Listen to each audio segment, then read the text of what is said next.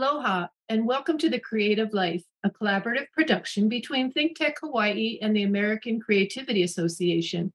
I'm Darlene Boyd, your host for today, and joining me from his home in San Diego is Morgan Appel. And Morgan is the Assistant Dean for Education and Community Outreach Studies at UC San Diego.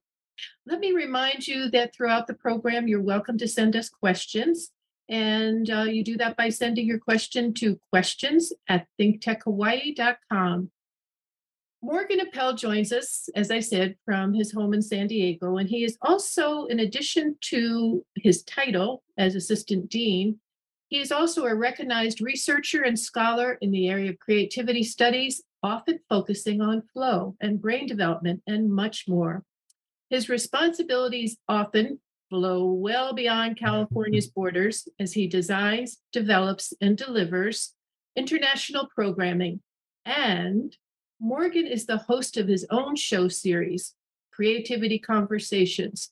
Kind of interesting, Morgan. We're going host to host here. This yeah, going fun. host to host, and, and and usually I'm I'm in the chair that that you occupy, but it is absolutely a pleasure. Really thankful to to be here with you, Darlene, and our viewers today.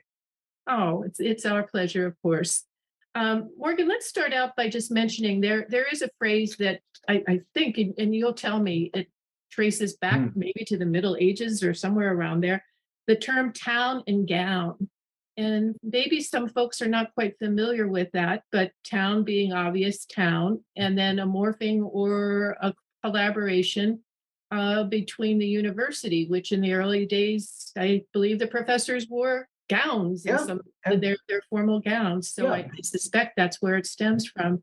That's so, uh, exactly. Uh, is exactly it, is where it stems from, uh, uh, Darlene. Uh, it comes uh, from Oxford and Cambridge, and to this ah. day, the dons still don gowns, as it were. And certainly, you know, I grew up about a stone's throw away from UC Berkeley, and my parents, both of whom were professors, spent a lifetime there. So I'm I got very deeply uh, in, embedded in campus rituals and traditions. And one of those um, from an early age was this idea of town and gown. And, and you know, as, as a child, I didn't really understand what that means, but um, certainly as I uh, pursued undergraduate studies at, at UC Irvine, where I believe you are broadcasting from, and also uh, graduate studies at the University of California, uh, and now as a post-secondary administrator who works uh, actively with communities, um, I've really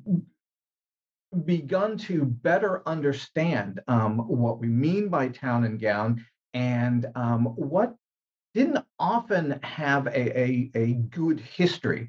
Uh, there is a, a, phrase by Harley Richardson where she talks about the bad tempered uh, backstory and the tense interplay between communities and universities. And that interplay and the fact that the university must change because the faces at and around the university um, are changing really you know compels us to take another look at town and gown and and what that means in the 21st century yes help us out with that so how can post-secondary institutions work more effectively with communities and, and you and i have I know we, we have a past history in being responsible to mm. try to make that community approach with the university happen, but I, I think it's fair to say more often than not, expectations are set high and doesn't always play out. But um, one of the reasons I, I've had you talk to us today is you have some you have some success to report with with this effort. So go for it, Morgan.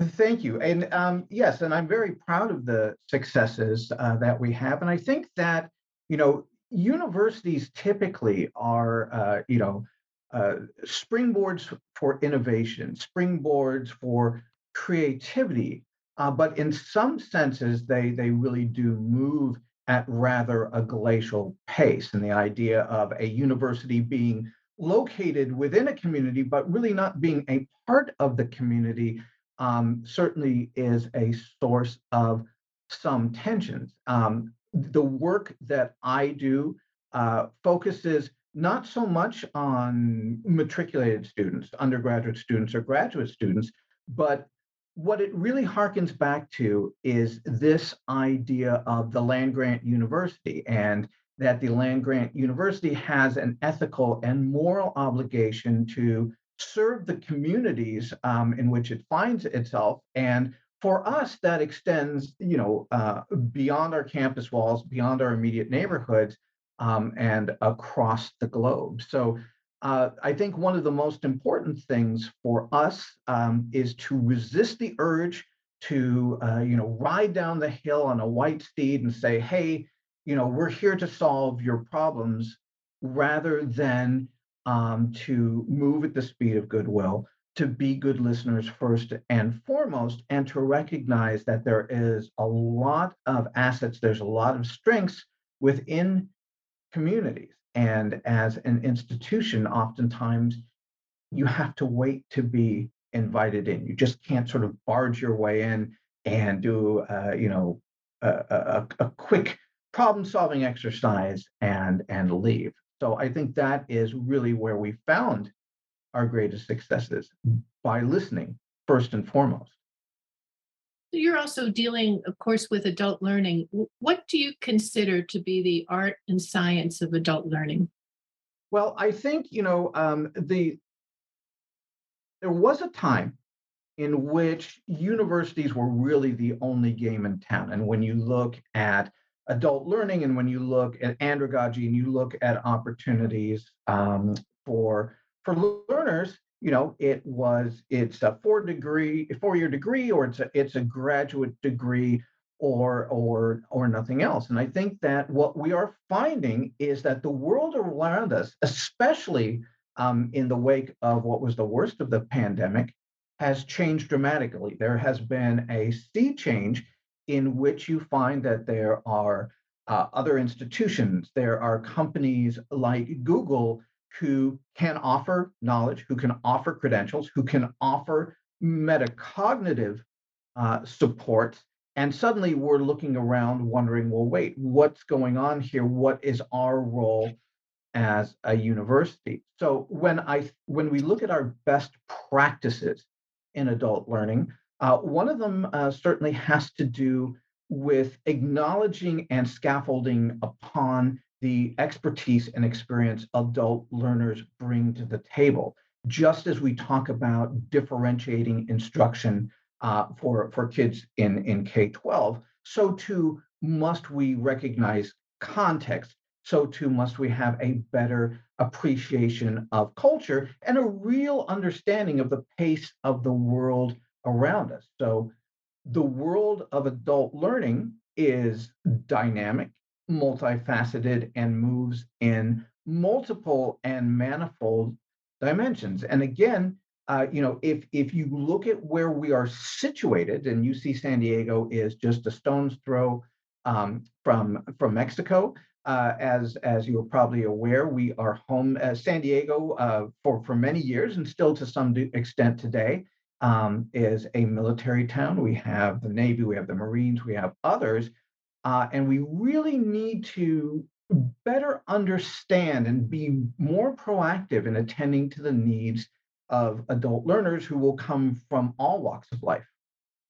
So, so you mentioned your location, and of course, we're very much aware that, uh, and, and, especially with with movies and and other mm-hmm. kinds of things, that we know that you are very nearby to the to mm-hmm. Miramar and, and um, the the military bases. And you've always been there mm. and the border has always been there. But tell us a little bit about the changing landscape. This the landscape around you is changing, such as immigration, veteran needs, globalization. And I know you're, you've just touched on that in your last commentary mm. a little bit, but tell us a little bit more about this changing landscape around you. Yeah, um, you know, and, and especially, uh, you know, if you look at San Diego, if you look at San Diego County, if you look at Imperial County, really we're not just solely talking about that area. We are looking at a regional economy that we share with Baja California, Mexico, that we share with Tijuana, where we are very much inter, intertwined culturally, linguistically, and socioeconomically. So certainly that does uh, change the dynamic uh, quite a bit. And when you look at the needs of, of veterans and active duty military, uh, you know, and you look at how, for example, the GI Bill is used, you know, these are um, service people who may not want to, uh, you know, go through a, a labyrinthine application process and spend four years in in in a college environment. Um, and what we are compelled to do is really see how we can best attend to their specific needs. So we exist now, especially and uh, you know beyond sort of our, our regional economy, beyond um, you know veterans and and the bases. Uh, San Diego has really become a home uh, for bioengineering, uh, bioscience. Uh, we have really a corridor. We have a tech corridor. Um, so the idea then is to how do we prepare not only adults, but how do we prepare high school students for these economies of the future? For example, you know, no longer are we in a factory economy, which I think is something that's clear to all of us. But for a while, we were stuck in an information economy, but now we are situated in a knowledge economy. And again, this knowledge economy, for the most part, no degrees are required. We call it a no collar economy because with a bit of specialized knowledge and metacognitive abilities, uh, you can find yourself in a, a pretty decent paying entry level position. So it is incumbent upon us to understand what what our, our, the new faces of our learners are looking like and understand that we're not going to be able to do this alone. We have to work in harmony with municipal governments. We have to work in harmony with uh, nonprofits community-based agencies to really get a, a more detailed and uh, understanding and greater insight into how to better prepare our adults and really understanding that workforce development starts at third grade. Hmm. Interesting. So um, let's just, if you would, can might we be able to share with the viewers before we started our show? You mentioned mm-hmm. that you're talking to me today, and it seems like tomorrow, the next day, you're talking to the president of Mexico. Yes. So, uh, what is the purpose of of that collaboration?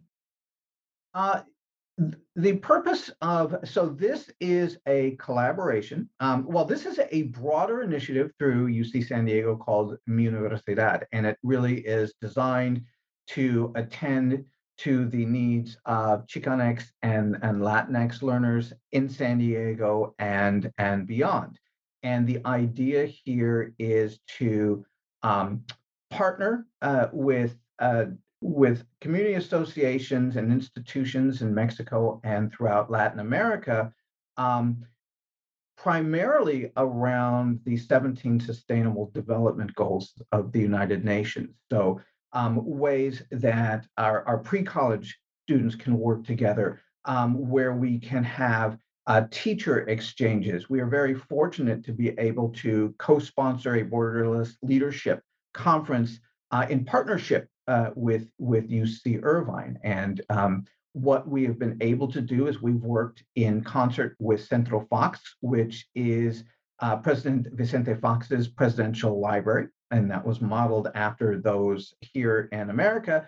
And we are in the process of opening something called um, the Centro de Posibilidades, or the Center for Possibilities, which will be a, um, de facto campus in central Mexico where we can engage members of the community, where we can uh, create opportunities for local workforce development, uh, where we can um, work with aspiring scholars uh, so they are able to disseminate knowledge and um, teach uh, credit courses for us in Mexico. So that is really part of a, a, a broader effort that extends um, into Mexico and uh, throughout Latin America. And we also have a very close uh, collaboration with a community agency in Tijuana, um, uh, Baja California, uh, called Fundación Tu Más Yo. And the idea there is to work with them on um,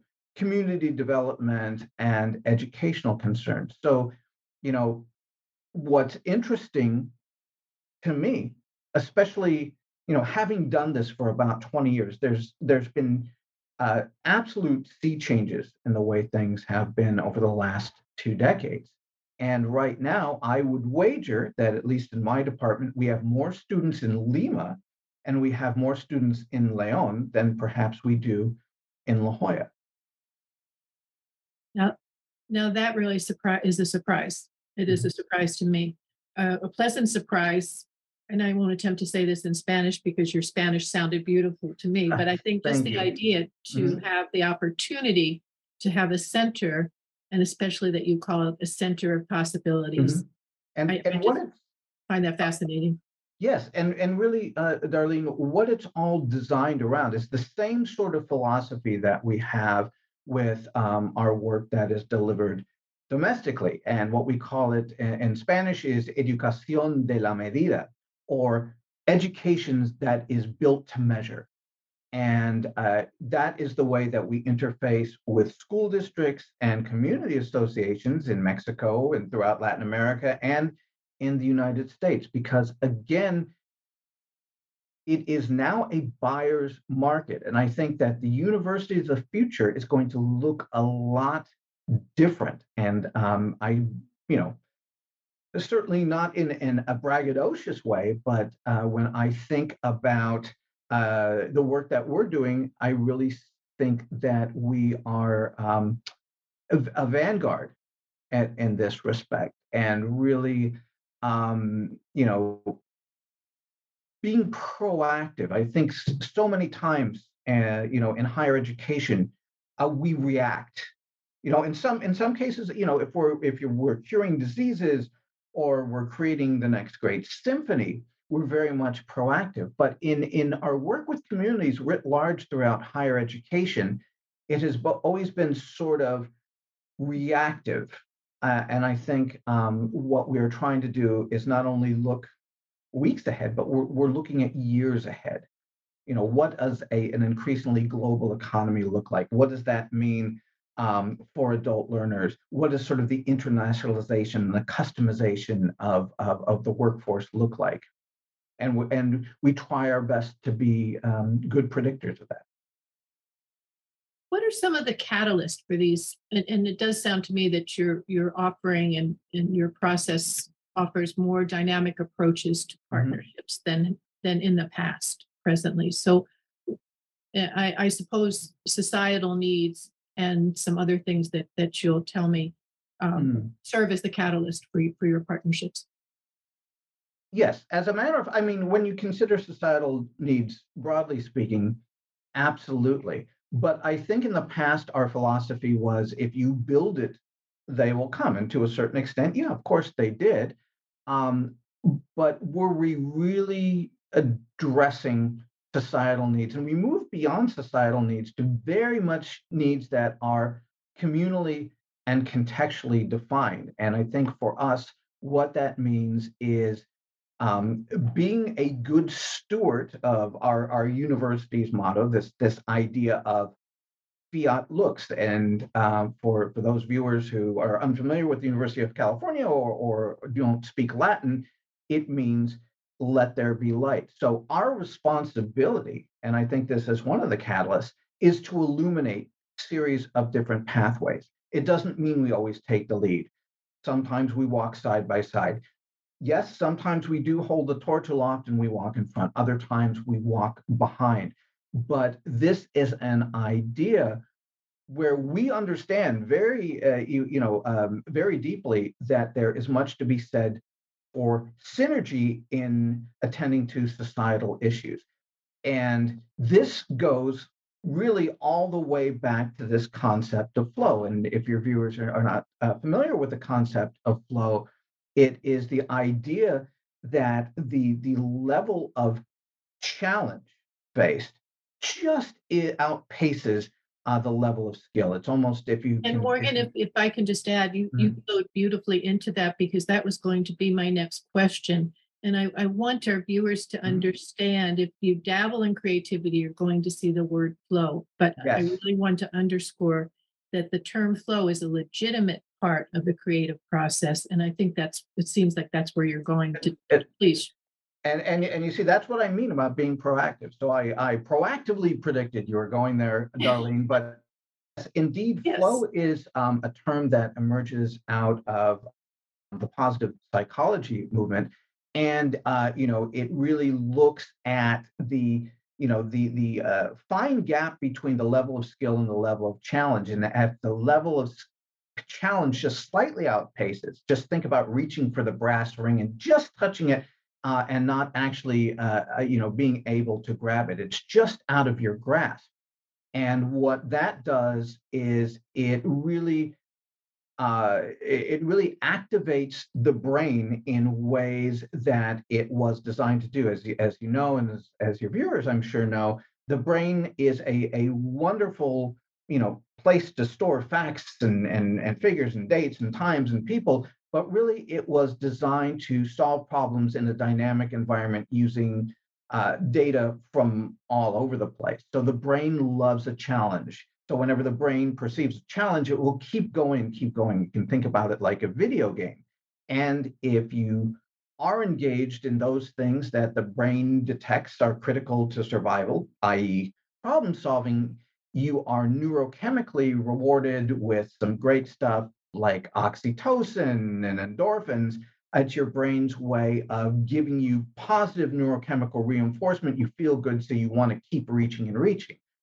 That is definitely true for individuals. But I also would uh, wager that this is the same for institutions. And when institutions come together uh, to to strive to attend to societal challenges or to solve community problems synergistically. And I'm, and not just saying university comes in, solves a problem, then leaves, but really working together hand in hand with the community. That good experience, you get a positive reinforcement, not only from solving a problem, but from working together. And that makes for long-standing partnerships. But a caveat here is that trust is a long process. It is hard fought and hard won, very easily lost. What took decades to develop can be lost in an instant. So when we talk about being good partners, um, that means being there, being reliable. Doesn't mean you have to agree about everything, but um, creating consensus around challenges and, and working hand in hand we found that it uh, works very well in, in our um, collaborative endeavors with school districts, with community associations, um, because I, I think for so long we uh, were sort of the elusive, um, aloof people up on the hill who sometimes came down. And this goes all the way back, I think, uh, you know, hopefully tying this into this idea of town and gown, where people from the university aren't necessarily seen as visitors in the community, um, you know, as, as, though it's a, sort of an aquarium to peer at. And uh, the people in the community, when they come to our campus, they are part of the family. They are, you know, they are familiar with us. They're not just here for a, a football game. They're not just here to enjoy an event. But what we try to do is we try to remove the and from university and community and really understand that we are all one uh, for the most part and, and we work collaboratively and um, i think that creates a sense of flow uh, regionally and beyond I would agree. And, and Morgan, you mentioned at, at the onset of our conversation that um, you have dealings and interactions with Mhm. um, Peru and, and yes Mexico. How do you build trust, or, or what's your handy dandy little plan to build trust with, for example, colleagues in Peru? Well, certainly, I mean, there's no magic bullet. There's nothing that I could say, well, you know, here are the five steps to successful partnerships. But what I will tell you, it all has to do with listening. Number one, if you if you promise to do something, um, make good on that that promise. Um, you know, uh, we talk about over promising and under delivering. That's really not uh, what we uh, what we aim to do. What we uh, want to be able to do um, is uh, create community around challenges, be good listeners, talk them through, and it is a process. It it does take time. Uh, you know, you can't just sort of parachute into Peru and say, okay, let's let's work together. Um, you know, it uh, it it all starts with conversations and and smaller steps, and eventually those small steps become a journey, and you find yourself at the point where you've cultivated goodwill, you've cultivated trusting relationships, and now you can look at at, at the bigger things. And I, I don't want to give the illusion that this is something that is easy to do by any means, but I will tell you, whatever investment of time and energy and resources is is is very well worth it in the end. What aspects or future trends of lifelong learning need yet to be considered? Um, you know, I I think um, flexibility uh, in in the academy. I, I, think for so long we've delivered the same sort of structure. I, I, I think that is going to change, especially um, as as adult learners need an amalgam of different types of content areas. You know, I think you're going to see that. I think I think you're going to see a real need for more immersive uh, experiences, and I think what you're going to see in adult learning is collaborative uh, work, cooperation uh, between universities, municipalities, and community associations. Everybody's going to come together to deliver an education rather than uh, going it alone. Morgan, give me the list of countries you're working with right now again. I know you told us two, but but I know there's probably more than two. Certainly. Um, you know, uh, we actually have learners on every continent, um, but working most closely um, in, in Mexico, in Peru, in Uruguay, in Argentina. Um, we actually have learners in Ghana, uh, really all over, all over the globe. Amazing. Um, it seems to me that you're dealing with unique learning pro- profiles, oh. especially with international students. Oh, no, oh, absolutely. I mean, absolutely. But uh, you know, the the diverse talents of learners are something to behold and makes us stronger, makes our educational experience that much stronger what's your wish list, Morgan, for yourself to make to help yourself to be more creative? You know, I I I, I would I dare say that my the biggest thing on my wish list is just sort of time. Uh, time to to wind down. Uh, you know, I, I find here that things move at a million miles an hour, and just when you think there's a low, I think they, uh, the phrase is nature abhors a vacuum, and certainly it abhors a vacuum on one's calendar. So I think um, time to to reflect and uh, to um, to plan and to see how things are interrelated. Um, you know, I, I think isn't that everybody's wish, wishing that yes. we just had a little yes. bit more time. Yes, and Morgan, my friend, time is is hanging over us right now, so it's my pleasure to thank you for joining us today. Uh, to our viewers, you have been listening to Morgan Appel, Dr. Morgan Appel from UC San Diego, as we discussed many dimensions of the strategic applied uses of creativity in planning and lifelong learning. Join us in two weeks for another edition of The Creative Life. Until then, aloha.